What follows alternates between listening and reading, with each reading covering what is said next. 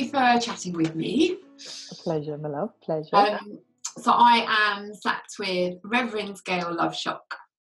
Can you introduce yourself to Oh, us? I can, and I'll, I'll try and do it in less than a million words. So,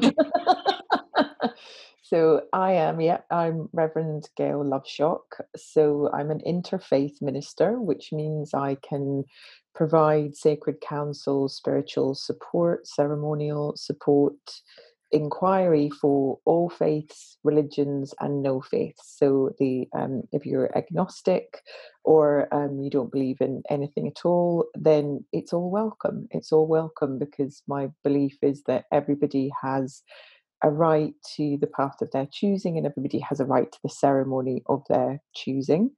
So my work includes uh, a kind of holy triangle, if you will, of ceremonies, which include things like baby blessings, vow renewals, vows, betrothals, marriage, uh, using very delicious ancient rituals such as hand fastings and drinking from the quaich and all different things like that, through to end of life, end of life support and death. And then I'm also a teacher and an educator, so I work with people all around the world to help them connect into the three centres head, heart, and hara, which we will definitely speak more of for sure. And then also at the same time, I offer a sacred counsel predominantly um, to women. It's very much known as uh, a Queen's Council to women who identify as as women and who are ready to cross threshold from where they were in their life to where they are to where they want to be and that is very much in the lap of the triple goddess. So from maiden to mother to crone because our spring may be complete but that means that we can bloom in our summer and we have autumn and winter to come. So in a in a wee nutshell that's that's how i spend my time So you've got loads of time in hands then. yeah, loads, yeah. So I, I definitely want to talk about the triple goddess at some point later. So leaving like a pin in that. But how did you come? How did you come to this this place in your life? And I, and I don't say line of work because I don't. I think when you say line of work, it implies that it's something that you can um, complete a training on and then you are qualified to do. And I, I feel quite strongly that your offering is not uh, something that anyone can go and qualify to do. It's it's very much a calling. Mm, Um, so how did you get to where you are now? mm. Well, yes, I was hoping you could tell me because it's a wacky line. it's true because being a minister, you know, or really a priestess, if we were if we're to use um, you know, an original term for it, but for me, um, you know, minister is okay as well because it's a reclamation when women were denied their capacity to um, you know, to hold sacred counsel for so many for so long. And the reason I also um, took reverend because we were we were offered the option is because I have a reverence for life. I have a deep reverence for life, and so that that's the original you know meaning of reverend. For for me, my inquiry, my um, began when I was a child. I was really interested in why there seemed to be so many different faith paths. I was a kid, you know, I'm a Glaswegian, grew up in Glasgow, and as far as I was concerned, religion was violence. You know, Celtic and Rangers. If you were, you know, if you were Celtic, you were Catholic. If you were Rangers, you were a Protestant. Um, you know, which is, and so there was just fighting. There was just fighting all the time. If you chose the wrong football team, you were probably likely to get attacked at some point, you know, and it didn't matter if you were wee. So the the interfighting in the cities of uh, Scotland is quite phenomenal when it when it comes to faith. And is that? I mean, you've re- you referenced football in that. Is that literally linked Mhm, to mhm. football teams? hmm hmm Wow. Yeah, absolutely, absolutely. So you will have generations of football fans of um, Catholics that are, you know, kind of in support of Celtic or Protestants that tend to be, as I say, in support of Rangers, um, and that's gone on a long, long, long time. And they're what's known as firm games, and basically, um, if there's a firm game, i.e., those two teams come together, you just don't go out. You would stay at home. So you know, yeah, because it's just it, again just not worth it. Extra police would be brought into Glasgow. All sorts of things would be happening. Um, you are guaranteed to death ultimately at every football match. It gets really, really out of hand. So so when I was growing up as a kid, I just didn't get it. I just didn't get it at all. Um, you know, there was lots of other sort of sports and football teams and different things. Um, there was also um, a lot, very, very large, um, quite a large Jewish uh, community, and also quite a large uh, Hindi community, and and some Arabic and Islamic faith-based communities as well. And basically, I wanted to make friends with all of them. I wanted to know who who they were and and and who was sort of praying to this idea that God was a guy in the sky or who was praying to this idea that there might be a mother because within Catholicism we pray through the Mother Mary essentially to get to Jesus. Uh, and within, if you're a Protestant or Church of England, you will you will pray to the Holy Father. So Mother Mary doesn't get a look in. So even that's interesting, you know. So even as a kid, that was my inquiry, trying to suss out where that was. Uh, within many other faith paths, the Mother is the the feminine the great mother is much more present than than she is in that uh, that westernized faith path and then throughout my life i was just again very curious and the the women teachers would call me those that had been written out of the stories those that had been written out of places uh, from a practical point of view i had been working as a producer and you might be thinking what's that got to do with being a minister but it ended up um, it ended up being that that that I became a um a, a, wedding planner and a wedding producer. So then I was working all over the world and helping, you know, couples bring their ceremonies together. I was helping, um, you know, a lot of gay friends as well celebrate their love before they could be legally married in inverted commas. And so that felt really good. From there, that took me to train as a celebrant. But training as a celebrant was very surface. It was very, you know, this is how you would put, this is the paperwork, this is how you get people to stand in front of you, this is what happens at a baby blessing. Um, off you go. And that just didn't feel deep enough. Uh, and then I was leading a retreat in Portugal and somebody asked me what the next step was and the words i'm going to i'm going to train as an interfaith minister came out my mouth and we both looked at one another and i don't know was who was more surprised she or me? And um, and then long story short about a month later that was it i was walking through the front door of one spirit interfaith foundation and and then beginning that that um yeah beginning that deepening towards ordination uh, and walking through many portals along the way. And so now, I, yeah, I find myself, I'm 42, and I really feel very much in purpose, which takes a great weight, as in it takes the waiting out of your life when you're when you're in purpose um, because it, it doesn't start at nine and it definitely doesn't end at five there's um, there's not really a day off, but that doesn't matter because again, as far as I'm concerned, I am employed by by the Great Mother. I'm employed by all of those mothers. You know, Mary, Kalima, Ishtar, Inanna.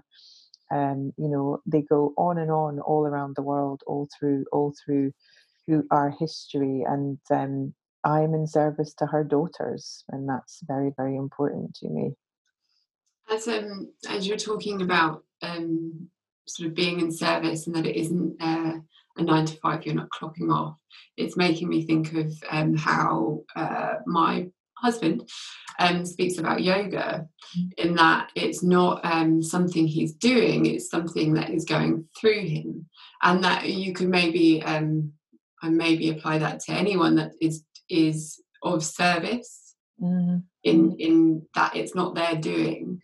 It's a it's a greater presence than them as a as a physical person on this earth. Mm-hmm. Um, you, sorry, go on. No, no, go on, go on. You go on. no, you go. No, you go. Um,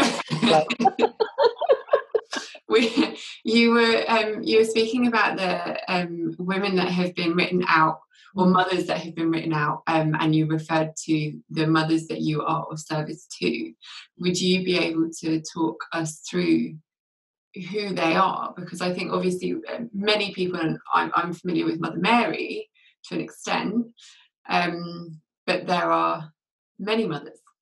Mm, there are, yeah, yeah. I can, and and also Um, the specifics matter and they don't.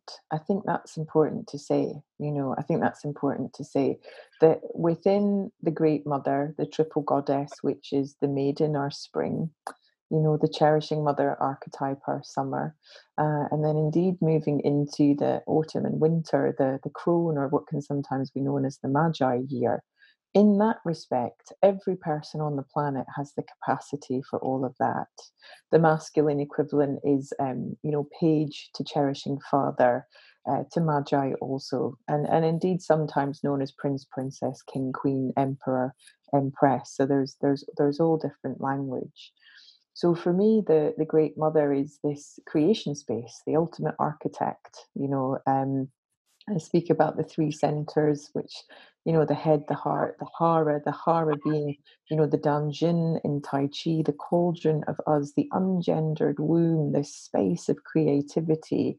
Um, you know, and again, particularly for women, all women are giving birth constantly. You know, the masculine builds and the feminine births, and we're doing it all the time, all the time. And you don't have to have given birth to have crossed a threshold into cherishing mother. I think that's really important. But we do have Mother Mary, but you know, and there are also there are her parents. For me as well, that's what I was curious about. You know, who gave birth to Mary? That's interesting. You know, like we're just like stop at that. You know, but it's like we just, that's not the only family that there was. Mary Magdalene, of which yesterday, uh, you know, the 22nd of July was her feast day. Mary Magdalene had been trained by Isis in Egypt, and Isis was a great mother. So the lineage that Mary Magdalene came through was that of the Egyptian Golden Age, and of course, it's said that that she and Jesus, um, you know, had a child, Sarah. So, and then there was a different lineage there. If we if we come to the the Celtic lands, we have Bridget, for example, who's often um, uh, given reverence to in terms of Ireland and Scotland and indeed other Celts in, in Wales. If we go further around to the east, we move into, um, you know, we move into having relationships with Lakshmi and Kalima. You know, Kalima is often described as the mother of destruction, but she is also the birth, the death, and the rebirth the triple goddess, all of it, all of it and you know again in in old stories in in all of us there is this idea of what it is to be you know to be to be mother and that's where we cast our spells from and that's how we understand language and that's how you know no person knows how to parent but there is an instinct that comes and you'll know this as well no woman knows how to give birth until she's giving birth and then the wolf of her comes forward presents appears only for that time and then goes back in and curls up and rests again, not to be seen until she's needed. We're just these extraordinary, extraordinary creatures. So for me, as I learned more about this idea of what a matriarchal faith path would look like, and one that absolutely allowed me to dissolve my own inner patriarchy. Uh, more to say on that later. um, but you know, I I wondered myself where I had written, you know, where I had written women out of my own story and indeed where I'd written I'd written myself out. So, you know, my prayers are to the great mother and I will say, take my pen because you know and see more than I do. So write my life as you see it, not as only I see it, because I cannot see very far. You can see much further than I can. The goddess has been infantilized through social media and through very young practitioners in recent years as well. And it's important that they celebrate their maidenhood and their spring for sure. Um, it's also really important that we allow ourselves to age and for the witch to come through. You know, I, I love that, um, and I was speaking about this the other night. I love that our laughter lines are referred to as kind of crow lines. Why would you not want to see through the eyes of a crow? I mean, is that not the most magical thing? Why would you not want to see through the eyes of the raven? That's wisdom. Why would you not want wisdom ribbons in your hair? The grey, that's that's the moon. Why would you not want her to have kissed you? We think of freckles as that which we've been kissed from by the sun, but why would you not want moon kisses? Yeah. So, you know, so there's just there's so much softness and again when we allow ourselves to sit at you know we there are these opportunities for us to sit in that triple goddess ourselves for me to to hold the maiden of who i am and some days you know yes i pray to Mother Mary. Sometimes I have a chat with Lakshmi. Sometimes, um, you know, I'll spend some time in, in in Africa and in the in the continents and in the Levant and other places, and I'll wonder what their names are. You know, you know, how many names are there for God? How many names are there for the goddess? you know um, and just finding what's true for me finding what's true for you so i sit with the you know the maiden on my lap as i sit in archetypal cherishing mother and i know that my crone is behind me just you know not really well in judaism there's a wonderful thing called mumbling prayers and i feel like that's my crone she's like mumbling in the background somewhere that and that you know that's that's a wee bit about the mother mm.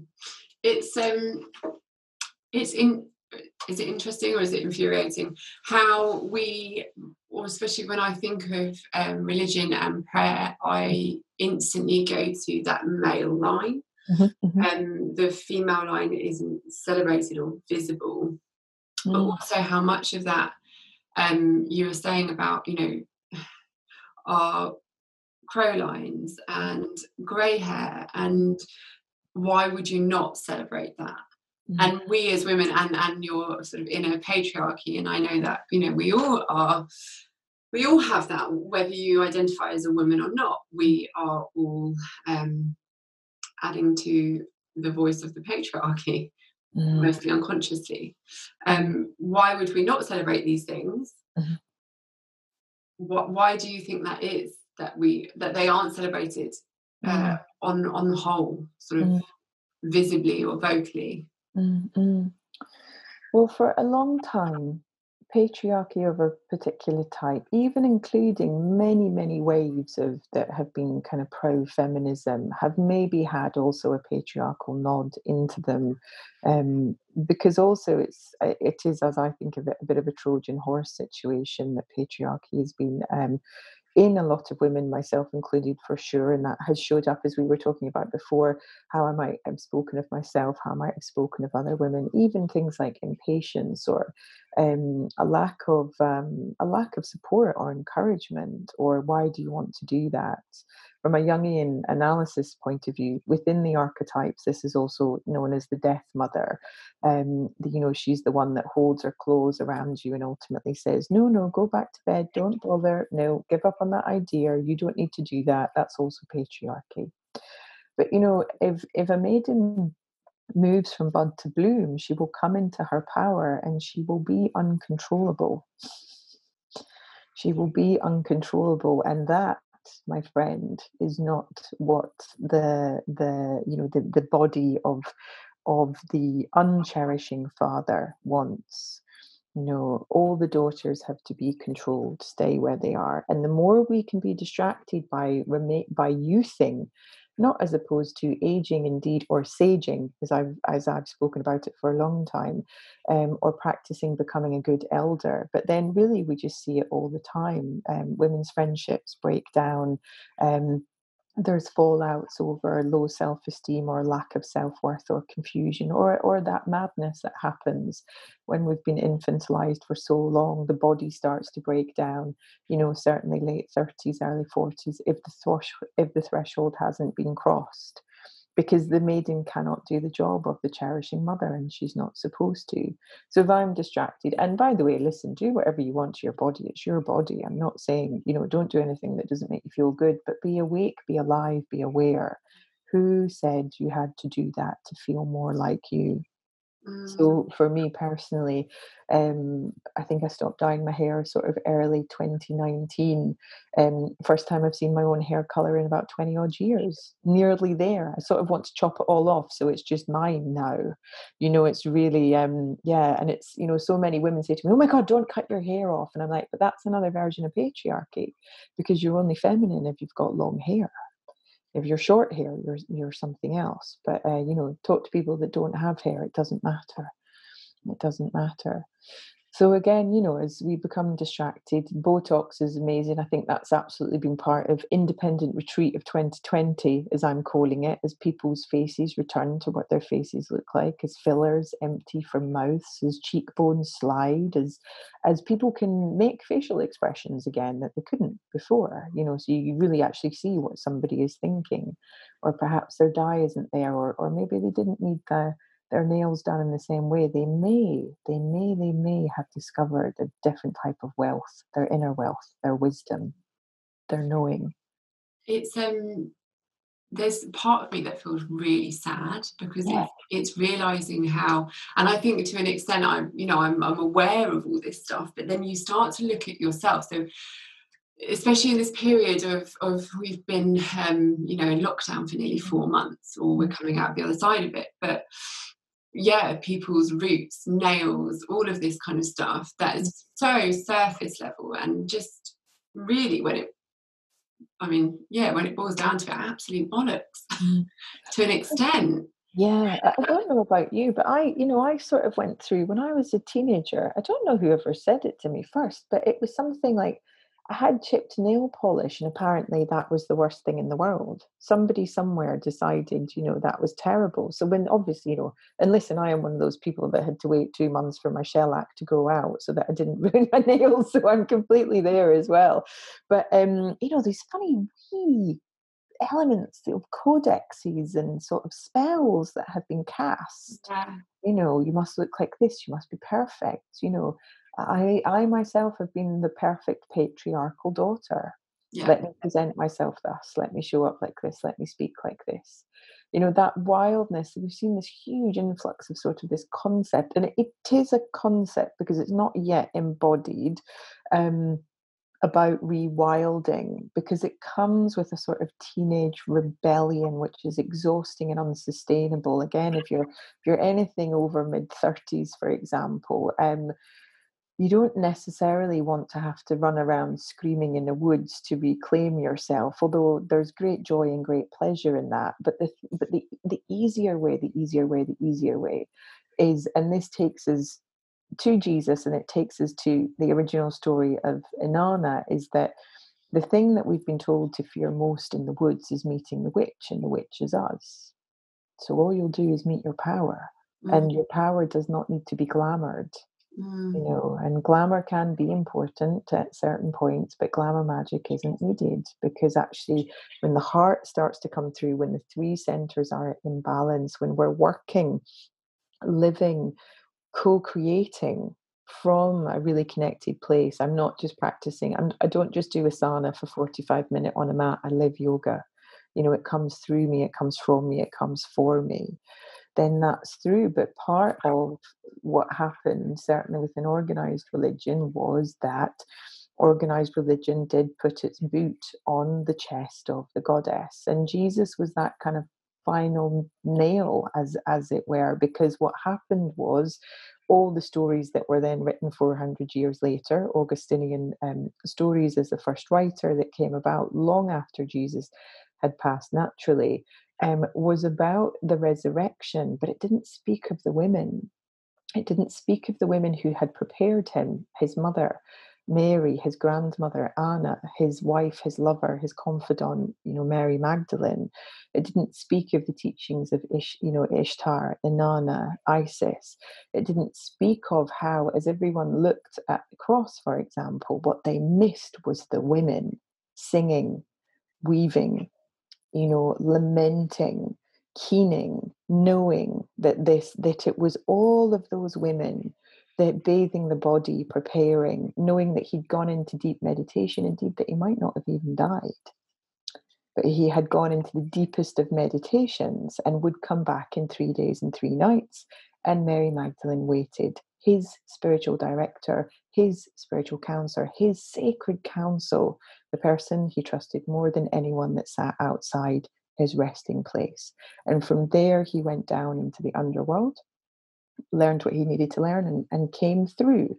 Uh, you know, resurrected, reborn, the rebirth, the triple goddess again, you know, birth, death, and the rebirth. We always forget about the last bit, and this is where we are in the world. We are in the rebirth. Now, if we go back 3,000 years before that, Inanna had already done that. Inanna had gone into the underworld. She had handed something over at the seven gates that are sometimes referred to as the seven gates of hell, but it was not hell. It is a passing place. And she had handed over everything she no longer needed. In a way, she had handed over youth. She could have handed over beauty. She handed over all her clothing. There are many things that happened, but the point is that she came through the other side. And what has happened to women for centuries is that we have and we do get to a point and we think, holy shit, I'm going to turn around and go back because I don't know what's through there. And we must continue through. It's the same at childbirth. Gets to a point, mm-mm, mm-mm, mm-mm. You're like, that's when the wolf comes in. That's when wolf mama. That's when bear comes through. That's when the, you know, you're right. I don't know how to, but there's a part of me that does let me meet her. Mm. And I think, especially um, in childbirth, and it's the way that I like to work with people, is that you we actually need to get out of the way. And what what happens is we are and especially like going into like the history of childbirth and, and the medical history is it's all written by white men uh, who don't give birth you know but but they can fix it. So we are then sort of conditioned to be fearful of this act which which is nature in itself. Um, and then we try to conceptualize it and to control it, and actually, we just need to sidestep and let nature do its thing. Um, and we're tripping ourselves up. And I think when you talk about earlier, you referenced sort of the the wild feminine, and it's it's once you let the lid off, it's it's full power. You cannot contain that. And I wonder if that's why women get to that point, they get to the gate and they go, ah, ah, ah, ah, ah, because it feels like that. It feels scary or daunting or overwhelming to really sit in that power mm, and let that full creativity, like full power, just. Mm-hmm. Well, because what we oh, think is going to happen is that we will have to exile part of ourselves. We think we'll lose part of ourselves. And that's the great myth, that's the great lie. So many women that I work with come to me and they say, Something's missing, Gail. And I say, Yeah, you. like that's what's me. You are missing from you. And so let's find her, shall we? Let's find her. Let's bring all your Russian doll parts back again. And so that it is again modern spirituality has has blasted us with this idea of let go and the shadow work which is relevant if it is shadow work and not and not something else or um, i'll detox and i'll do this and I, it's all this scooping out and hollowing hollowing hollowing all these hungry starving people you know for lots of different reasons in in the world but certainly when it comes to the reclamation of ourselves and our power um, as women and you know to to know to know ourselves to meet ourselves is not to let everything go and scoop ourselves hollow. It's to exchange. It's to exchange. So for me right now that looks like things like social media to the great mother I will give you my phone in exchange for the talent I need to develop to walk across this next threshold and be the woman that I am here to be, to be in my Dharma, to be in my power, to be in your presence, to know who you are. Fucking hell, if I have to give you my Instagram account, there you go. and you are, right? You are and I am, and I am, and it's a joy and a strange thing, and it has an itch to it, and I do want to check it, but I won't do it, you know. But that's because it's designed to make it. It's designed to, for us to be addicted. But you know, if we think about it as an exchange, you know, I often speak about this when I'm teaching as well. That this idea, like, oh my God, can I take this gift when it turns up? It's like you've if you've already turned up in your devotion and your everyday practice of ritual and ceremony, which can be how you make a cup of tea, how you have breakfast with your children, how you make the bed, uh, how you bathe yourself, um, how you wear your clothing. All of these things are ritual and ceremony. There does not need to be like the holy pomp that comes with it, although I do love that. I'm not going to deny it. I do love a bit of pomp. However, it can simply be lighting a candle or saying, I love you, or thank you for being here, or I'm just going to leave somebody a love note. But those are all sacred prayers. Those are all spiritual practice coming to the mat as if for the first time every time, meeting yourself each day as if for the first time, because there has been a birth, there has been a death in your sleep, and the next day is the rebirth. Very, very important to remember that also. And so then again, when it comes to what, you know, it let it be a question of curiosity. I wonder what I could exchange ultimately for something much more interesting for something much more interesting. For me, cacao has been a huge support this year that has led to sobriety from sugar, caffeine, alcohol, and now and now social media, and only in three short months. Wow. You become more tended to. You know, she's a shy plant, not for everyone, that's for sure. But a long term relationship is really what I'm interested in with anything and anybody because I'm not doing what I'm doing just for today or tomorrow. I'm thinking about the next 42 years. I want to be the crone that is sought out. Hey, I think Gail's still alive. That old Rev, yeah, that old that old Scottish woman. Is she? Is she still seeing people? I think she is. Would you need to take? Oh, I don't know, whiskey and biscuits. Brilliant. yeah, she hasn't been on Instagram since July 2020, but I think she's still alive. Um, you say um, that you, or you've said that you, uh, you've cut out caffeine and sugars and, and alcohol. But I do know that you've historically loved a whiskey. Have you completely gone dry? Yeah, yeah, yeah, yes. And I still do, and I still do, but it's just not for now. Not yeah. for now. It's yeah. really interesting. There is um there is a sobering that is going on. There's there's no other word for it, but a kind of sobering up from what is distracting me from me. Where am I putting the dummy in my own mouth? Mm. And actually, something just extraordinary that happened around, um, you know, around turning 42 this year was I thought, my God, the only way I can live my life is by taking 100% responsibility for it wow, oh, bleh. you know, that felt really confronting because I thought I have not been doing that. And again, because patriarchy in ourselves and in others keeps us infantilized, we are always expecting to be rescued. You know, I'll run around handing all my shit over to whoever will listen. You, you, will you be the one that will rescue me? You rescue me, you rescue me. I will not come home to myself and be like, my God, today I choose me and then wake up the next morning and be like, I choose me again, I choose me again, I choose me again. Mm-hmm.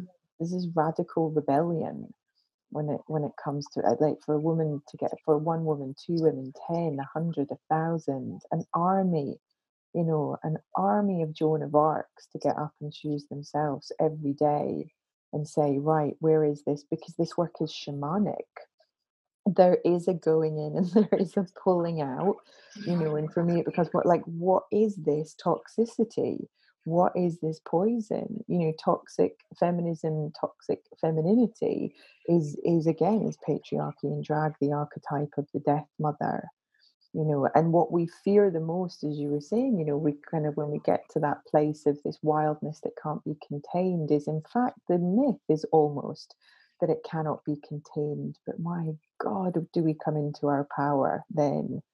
You know, do you want to do this? No. Can will, will you come here? Yes. How do you feel about that? Mm, I'm not, I can't even bother to talk about it. It's so uninteresting to me. You know, all right, okay, what do you want to talk about? Nothing, just sit with me in quiet. You know, do you what do you want to go over there? You know, what for? Why are we doing it? Why are we doing any of it? Is it for me and the greater good of the community that I'm in service to, or is it a distraction from my dharma, my purpose, my knowing? Like, where am I in this? Am I out there running around like a crazy person? Because I am crazed. I am in a madness. I do not know who I am. I have not crossed a threshold. I am locked. I'm stuck. I'm in pain. Knees hurt, back goes, all these different things. The maiden cannot do the job of the cherishing mother move into perimenopause, menopause, postmenopause, the crone becomes wiser and wiser and wiser and cackles wildly. Now, look, if I'm 25, I don't want to go anywhere near that. Of course, I don't. That's so terrifying. But if I understand, because I have been brought up to understand who the Great Mother is, to understand that the you know that Lilith walked away pregnant and happy from the garden and for me, you know, I like to think Archangel Michael and Archangel Gabriel were kind of trying to draw who drew the short feather to go and try and get her to come back. And they were like, I don't want to talk to her. I don't want to talk to her either. You go and talk to her. I'm not going to talk to her. You know, and she was like, I'm just paving my own way, boys. See you later. You know, tell Adam thanks. Good luck with the neck. Gave birth through a rib. What nonsense. You know, but again, because we've been told um, this is particularly in Western Christianity, born of a rib. I mean, who made that up? Do you know, it's just like the, it's so bonkers. And we all just went, oh, yeah, sure. Okay, sure. Yeah, yeah, that makes total sense. no, it doesn't. Question it, do we? We take no. it as solid. Yeah, yeah. But again, to come at this, you know, for me, this is also part of of my ministry which will not be for everyone and that's okay because there's 8 billion of us on the planet so it's it's all good many many different ministries will be needed over a long long period of time but it must come with grace and that's humor and compassion and really a sense of almost from a steiner school point of view of just i wonder you know why did that happen well i wonder shall we wonder about that shall we go on our life's walk together shall we walk and wonder I mean, shall we walk and wonder? And with wonder, there's a sense of um, there's a de-armoring, isn't there? There's a vulnerability in being open to inquiry. Yeah. And I think that's also something that as um, as women to survive or thrive actually in the world, we've almost had to uh, suppress our feminine, over masculinate ourselves obviously it's sweeping, but over masculinate ourselves in order to thrive in a very masculine or in, in environments that are geared towards masculinity, mm. to be successful, to earn money, to have it all, right? To have the child, the career, to be a good partner, to be a good mum, like all of these things. And in order to survive at that level, there is no space for that feminine creativity, that flow, that that vulnerability, the you know the de-armoring mm-hmm. and we've just kind of like shielded ourselves up so that we can go at the world at full pelt mm-hmm. but at the sacrifice of of what mm-hmm. our, our mm-hmm. nature. Yeah absolutely yeah. And in the work I do around prosperity unlocked and the three centers, I mean, everything you're speaking about there is the head you know and indeed that's the father's house. Maureen murdock has a great book called leaving my father's house so if anybody's interested leaving the house of patriarchy uh, when when women realize they are truly a, a, father's daughter that can be quite confronting too because at some point mum disappoints us and, and actually again because our parents did the best that they could with what they have but if parents bring their children up expecting a form of rebellion knowing it's a celebration of them having done their job properly what a different way to parent because at some point you know the a girl will be like mum you can't protect me anymore i need to turn to dad dad can protect me but then at some point she'll say to dad you've no idea what it's like out in the world so fuck you too basically that's supposed to happen it is supposed to happen. That's how children cross thresholds. But again, particularly in the West, um, we don't have any of this. We don't have any of it. We have birthdays, beautiful, wonderful, but they don't. They're not. They're not ritual in the sense of, "Hey, little one, I see you really, really growing and coming and being and becoming, and how wonderful. Hey, I see your your your whole being forming and shaping. How extraordinary." you know we do not encourage our, our you know teenage children to to go for a wild walk for three days you know we don't send them into the bush we don't send them into the outback we don't send them into the wilds of themselves you know um it's there are in many many again faiths things do happen in certain traditions but particularly in the west in the in the uk in europe we're quite like we'll just basically ignore everything that's happening in the body that's changing that doesn't matter nope whoop, nope, whoop, don't want to talk about that. No, that's awkward. whoops say no, thank you. You know, um, so so none of none of that happens either. So then we come into the head. You know, we stay in the head. Let me get my head around this. Let me see what I think about this. The heart gets a wee look in every now and then. Let me see what I feel about this. You know, and this is introducing a process that listeners can can tend to in themselves. You know, they come down through my head. Let me get the head a break you know, let me give the head a break. Come down into heart. Ah, what do I feel about this? Coming down into hara, the center, the cauldron, the most disconnected part, predominantly of women, the power place where the dragon slumbers, happily just waiting you know, all that power coiled up in there. We often refer to it as Kundalini as well, and that is true too. The serpents that then come up the back of the spine and take that leap of faith into the top of the crown. But we're no longer living in a kind of 3D world. This is a new paradigm that we're birthing. 3D chakras of seven won't do. We need 5D chakras of 12, including the Earth Star and the stellar gateway. We need the three centers head, heart, hara, what I think, what I know, what I feel. A reading of three, or indeed, if we take it back to pre biblical text, stone to water to wine, birth, death, rebirth, maiden, mother, magi. You know, it's all in us. It's all in us. Now, if you're going to ask me where I get all of this from, I cannot give you an answer.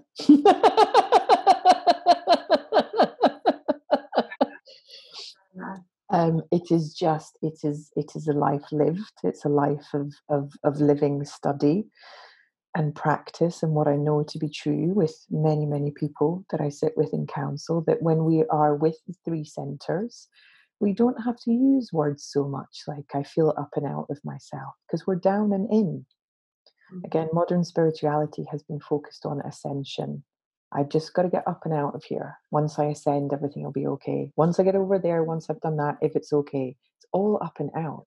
Mm-hmm. But to come down and in, as Inanna did, to come down and in, feet tickling the underworld, crown tickling the heavens. That's Mother Mary. You know, Mother Mary is the one that keeps the windows of heaven open while St. Peter thinks he's the one letting everybody in. But she's round the back going, This way, this way. it's, it's so interesting when you say that uh, modern spirituality is about ascension mm. and it it's so true it's something i've never actually considered before and obviously uh, you know a lot of my background is in yoga and on, on a on a sort of base level i would say i'm not i wouldn't classify myself a yoga teacher uh, forever a student but the the idea that you are working your way through a system to get to a higher purpose that is actually above or outside of yourself mm-hmm. mm-hmm. when so much of what feels um, or so much of what resonates is actually sitting in mm-hmm. your mm-hmm. center and trusting your center rather than looking outside because surely that's just another form of looking to your mother or looking to your father or you know otherness Yes, yeah. And and that you know again that is the great lie because what happens if we do trust our gut? You know, even just from that point of view. Like I work with so many people and my and and my joy is watching them move from that place of when they say, "Oh my god, I knew that was going to happen." And it's a really annoying thing to moving into a place of being like, "Yes, of course that happened because I I expected it. I'd prepared for it. I had practiced it. I'd rehearsed it." you know you might liken it to positive psychology there is a little bit of that you might liken it to a change in mindset those are just other words for the you know the great mysteries the great teaching that is within all of us we have access to to all of these things and and indeed you know part of what has happened again through modern religion per se is that we fear death because we have forgotten about rebirth so when the soul reaches its point that the last thing that it can take with it is the body, and therefore it must leave that behind too, that's what we leave behind the body. The soul, the spirit, as far as I'm concerned, I feel like I'm speaking to you like I'm 200 thousand years old um but you know the spirit continues the soul continues you know and we we we we go where where we go you know that may that may be to return again um you know that may be into the great cosmic soup to tend to what needs tending galactically how exciting how thrilling. That could be to a whole other planet you know i mean my god we cannot be the only species. Indeed if we are the only species you know, or or as some say, you know, we are uh, we are in the outer quadrant of quarantine as an entire planet. So the fact that we've been in quarantine is just us living up to a multitude of other species' expectations that are all out there with their equivalent of popcorn watching us through their spaceship windows. Your listeners might be like, she's gone too far now. She's gone too far. On and off. she hadn't until she mentioned spaceships and popcorn. yeah. Um, I think, you know, I mean, it's a hilarious thought, but but the idea of death, you're a, a death digital ambassador mm-hmm. for Marie Curie. What does that what does that entail? Ultimately, it's about supporting many, many people to have a different conversation about death. You know, um, especially if it comes with, um, um, especially if you get a sort of warning that your death is coming, as indeed we would use the language, you know, a, a terminal disease. Such strange language, so so unheart led. Um, but you know, if ultimately your your body is completing, you know, and indeed you have lived a life that is based on getting over there when, if once I get round to it, um, you know, if you if, then how do we move that conversation? How do we mm-hmm. move that conversation so that people become more comfortable that, you know, death and taxes are indeed inevitable. They will happen to. You, they will have. We will all complete. We will all mm-hmm. complete. Mm. Stephen Levine is a is a great teacher, uh, you know, who speaks about the great art of our lives, and he spent a year in a death meditation. And for anybody that does Forrest yoga, they'll also know Ana Forrest speaks very very much about having spent time in death meditation also, and to truly grieve for everyone and everything that you know dying and leaving, and you being just you being left because then you will realize you have not yet even chosen your life. And that's the great truth. We think we have time. That is the great that is the great grief in the air around us. I thought I had time. I thought I had time. It's very confronting. It's very confronting. Because again, at no point do we consciously have we ever been told to consciously choose ourselves. Yeah. I choose myself today. I choose my life today. I choose you. I choose I chose to spend time with you today. I honor that. I witness you. I see you. I love you. I mean.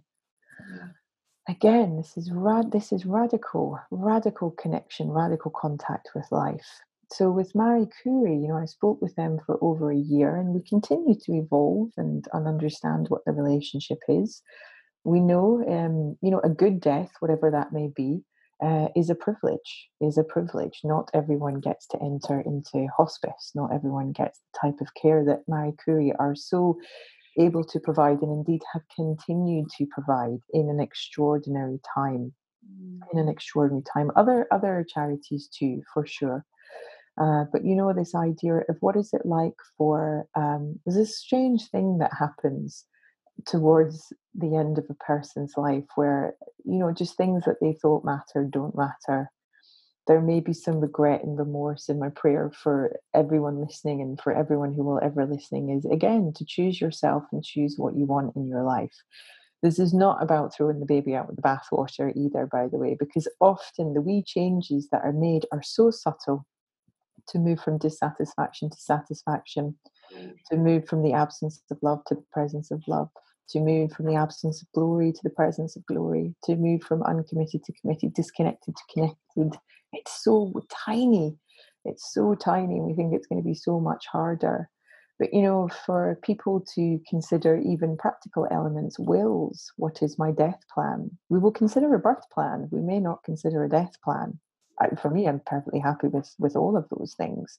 Uh, they'll all go out the window, and that's just that, that's just human nature. But you know, we had it and we did it, and that's a good thing. It was there. We thought about it.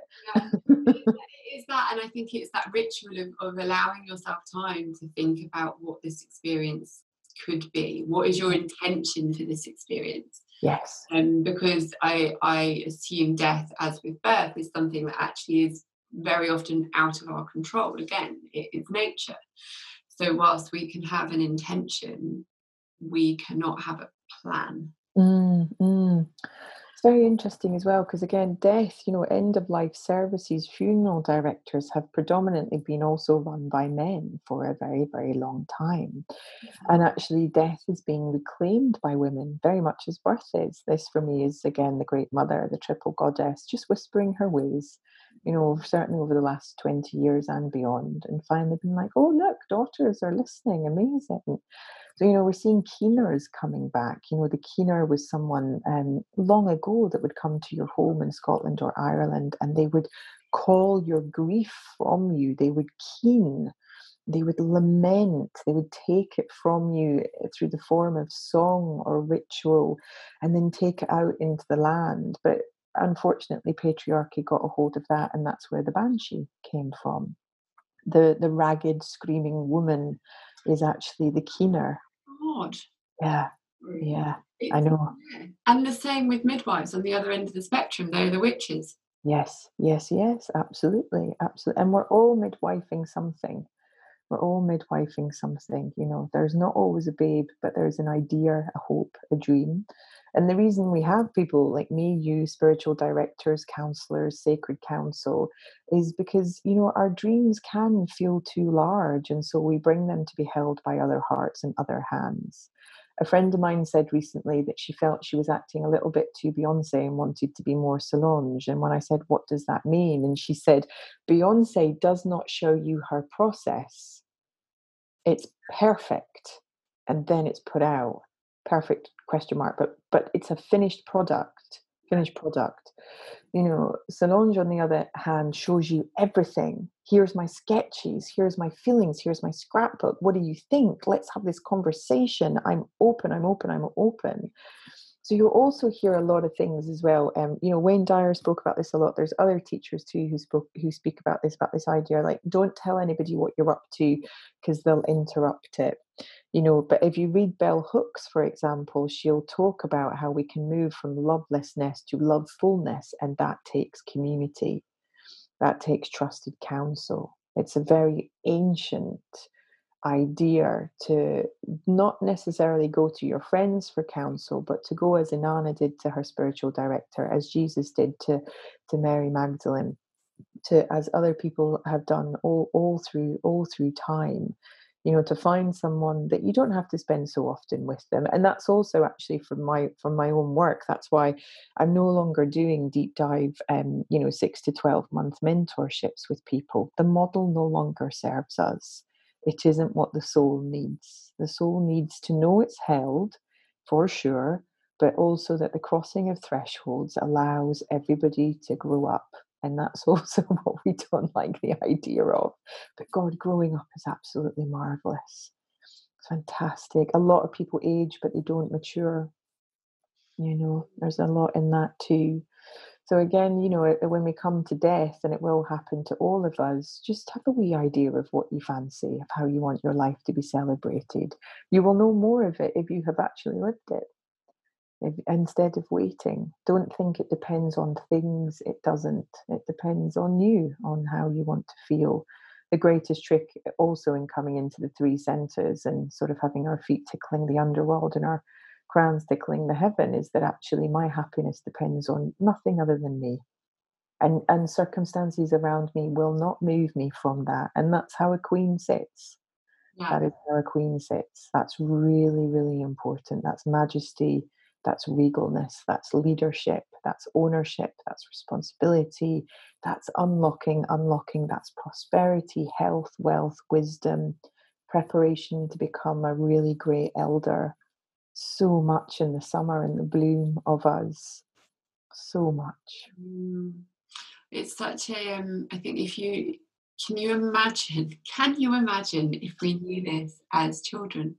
I can. I can't. no, but I mean, just the power of that to to yeah. throne. Well, you probably yeah. didn't. You? You've known. you've been sat on your throne since you were four.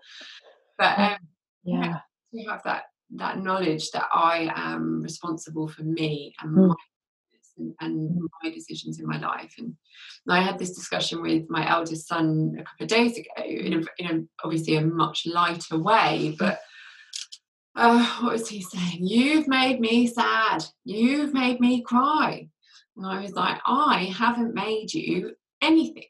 Mm-hmm. You are in charge of your own feelings. And when you realize that, it will be a good lesson to learn. And I obviously said it in a very mum like way, like, for God's sake, stop, stop moaning. But you know, you are in charge of you. You do you. Like, I cannot make you feel anything. It's mm. you.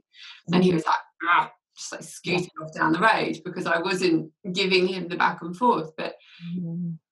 just the idea of growing up with that with that true knowledge is, I mean, completely life changing.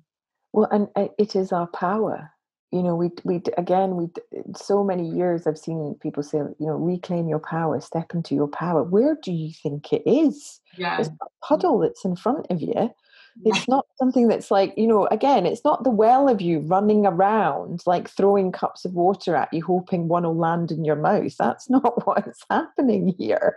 You know it, it's the three centers. It's you. I choose me. I come home to me. It's it's this ability of people say to you um uh, what are you doing? Nothing. No thing. With nobody. Going nowhere. Attending to again nothing. Well what do you mean? What do you mean well what, what are you up to well i'm i'm just living i'm alive i'm in my body you know i'm, I'm thinking of all the things i don't need to think about anyway. like you know planets moving i don't have to think about that my blood is moving i don't have to think about that there's teapots in front of me already made i don't have to think about that how amazing how amazing how amazing and people are just like you're so weird and i'm like good i'm only going to get weirder honestly, if we thought about the things we don't have to think about, the things that we think we have to think about will not matter. Yeah. Yeah. Yeah. You know, and then that brings us also to the myth of what we think we need and why we think we need it and that brings us you know to a different type of prosperity and money but again we've we've really been told religion is one of the not so much these days but certainly catholicism for a long time was the highest earning business on the planet you know that is pretty phenomenal you know um you know the, the, and everything that happened within there. Again you know for me my my faith um, i'm not religious which a lot of people find really strange as well because i'm a minister. I'm not religious but i am a devout woman of faith. I am a devout woman of faith. I have faith. I have faith in many many many things in magic in people in change in growth in responsibility and in the great mystery. And the truth is, I do not want to see behind the curtain because you know what happens when you see how a magician's trick works. You're really disappointed. so I also like to live in the great mystery, this unfurling. I wonder, I wonder, I wonder. Mm. You know, when it comes to money, getting really clear.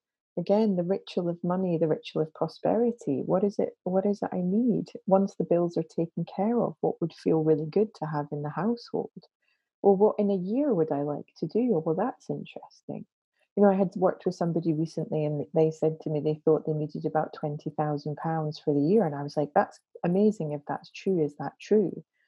And, you know, they were saying, well, what do you mean? And I said, well, does that include like if the car breaks down or or maybe you want to go away for a weekend and they were saying oh well no and i said well go away and think again and and their response was but what if it's so much more and i said what if it isn't what if it is and what if it isn't and in fact the number that they came back with was something around i don't know about 28000 pounds and i said well look at that now you know now you know what a really comfy year would look like for you so let's look at how you get there yeah. Let's look at your capacity. Let's look at what you're interested in. Let's look at how you're changing your business in light of what's going on. So, again, when we're clear on that, where's my security? What's my certainty? How does that feel? You know, um, am I the one writing the checks or is someone writing the checks to me? You know, what does this feel like? Adaptability. There's a lot, a lot of change afoot. Mm. So again, coming back and knowing, coming back and knowing. Um, if change needs to happen, let it be because it feels, you know, not take control. Let it be fulfilling to you as well. If you if you are a person, and I work with many many people in religious recovery, you know, as well. Many, many people, again, many women of faith who want faith, but they do not want to go to a brick building and pray through a brick man and pray for a brick altar. And and you know that work of mine because that's the temple of the ribcage. Yeah. You know, come home to the cathedral of you and see what that feels like. Yeah. You know, get get the boot of of mm, stop wearing the boots of patriarchy. Just just take it, just receive it. It's in there um, you know, it's in there. And be your own shaman, be your own medicine person. you know, meet your centers. Oh my God, I could cross a threshold and feel so much better. Yeah. Oh, wow. Yeah. And I think for a lot of people, it's being given the permission to look at that and to sort of um, almost like ants, not to continue on the tracks because these Yeah. are tracks that have been tread that we need to continue to tread them. Yes, yes. Yeah.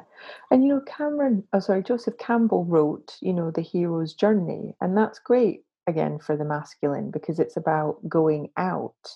The the hero's journey, as many, many films and series are written around, you know, is about going out into the world to discover the, the goddess ultimately and then sit at her feet. But for women, Maureen Murdock, who trained with him, was like, wait a minute, that's not what women do and women, we must come home and go down and go through. That is the big difference there as well. The answer is never going to be out there, it's Mm, always going to be in here. yeah. And how do we do that in, I mean, you definitely have the answer, but how does one do that in a Mhm. world Mm, where we are so taught to go out mm, as if we were men, as mm. if we were the masculine purely without the feminine? And even that, you know, men have femininity within them as well, like that the masculine and feminine sit side by side in all of us. There is no one without the other. Um, but in men also, you know, that, that's toxic masculinity, isn't it? When they've been taught to repress their feminine. Yeah, absolutely. Again, think of it as um, you wore a jumper for a wee while and it's still got the tag on and it just doesn't quite fit. You know, it's probably a nice one. Maybe got a wee bit of wool or something, you know, in there. You know, it's been dealt with very safely and lovingly. And you're like, this goddamn jumper just does not fit. So, you know, what we tend to do is buy a lot more jumpers. Shocker, they all look the same. A jumper is a jumper. You know, we end up with 85 of the same jumpers in the wardrobe. But instead of that, there's an opportunity. Take the jumper to the counter and exchange it. This is the underworld. This does not fit me anymore. I'm looking for something different. And the gatekeeper will say, Do you know what you're looking for? And in your meditation, you might be like, No, not really. And so they will say, Well, how about a cup of tea? And you just wait Mm, and wait until from inside you are guided to that aligned step of action. yeah, Speak, speak to this person, make that call. Ah, where's that thing? I know what it is today. Every day, every day, every day. You know, come in again, exchange. You will only get something better and not like in a now I get a new iPhone and it's got like 75 cameras on the back of it kind of way, but actually, oh my God, my third, my fourth, and my fifth eyes opened up in the 5D chakra system. Shit, man, I can see everything. Cool. No stimulus needed. see you at eight cameras and I raise you five eyes. grandmother spider always knew it was this way you know that's when we come back there. So again because the head loves a practical you know i do hear that question. So i just invite everybody come into meditation every day. 10 minutes is fine truly. 10 minutes is fine my gosh. You know this is the way of the feminine. She's birthing she's thinking all the time. Come down and come in drop the head forward a wee bit come into the heart ask the heart as i must have said a million times you know what would you have me know today? Place a hand on your heart place a hand on your hara. You know medicine woman of the heart what would you have me know? Medicine woman medicine person of the hara what would you have me know today?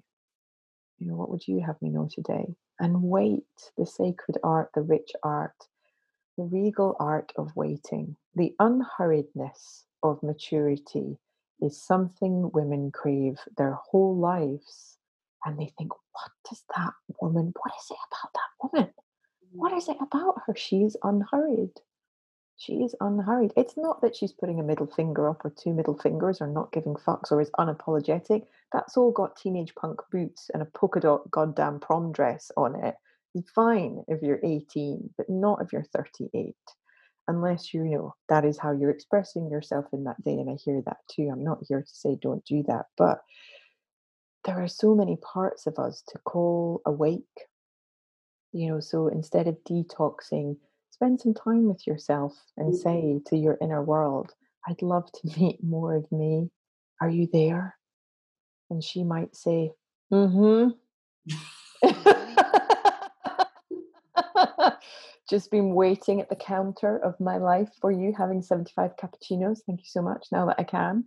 Or she might be like, Yes, little one, I am. Or you might get nothing and you'll have to come back the next day. Yeah. You'll have to come back. These are devout relationships which take time to nourish and nurture because it is you becoming more of you for you, the good of you, your community, and the world. And this is what we need. yeah. This is this is crossing thresholds. And there, there is a poem, Trasna, which is known as the crossing place. And I, I highly recommend that listeners um, you know, check that out as well. Because there's a there's a there's a line that we can go back, the embers will still be there. You may find your way back by the embers of yesterday's fires, or you can go forward where the flames are lit and full. And this is Mm. Trasna, and this is the crossing place. Mm. Right. Um, let's let's wrap it up there because I'm Mm. conscious of your time. Um, I'm gonna pop some links of the people that we've spoken about or you've spoken about um, when I when I post this. But where can people find you? GailLoveSchock.com. GirlLoveShock.com. That's it right now. Everything, yeah, my pleasure. Thank you.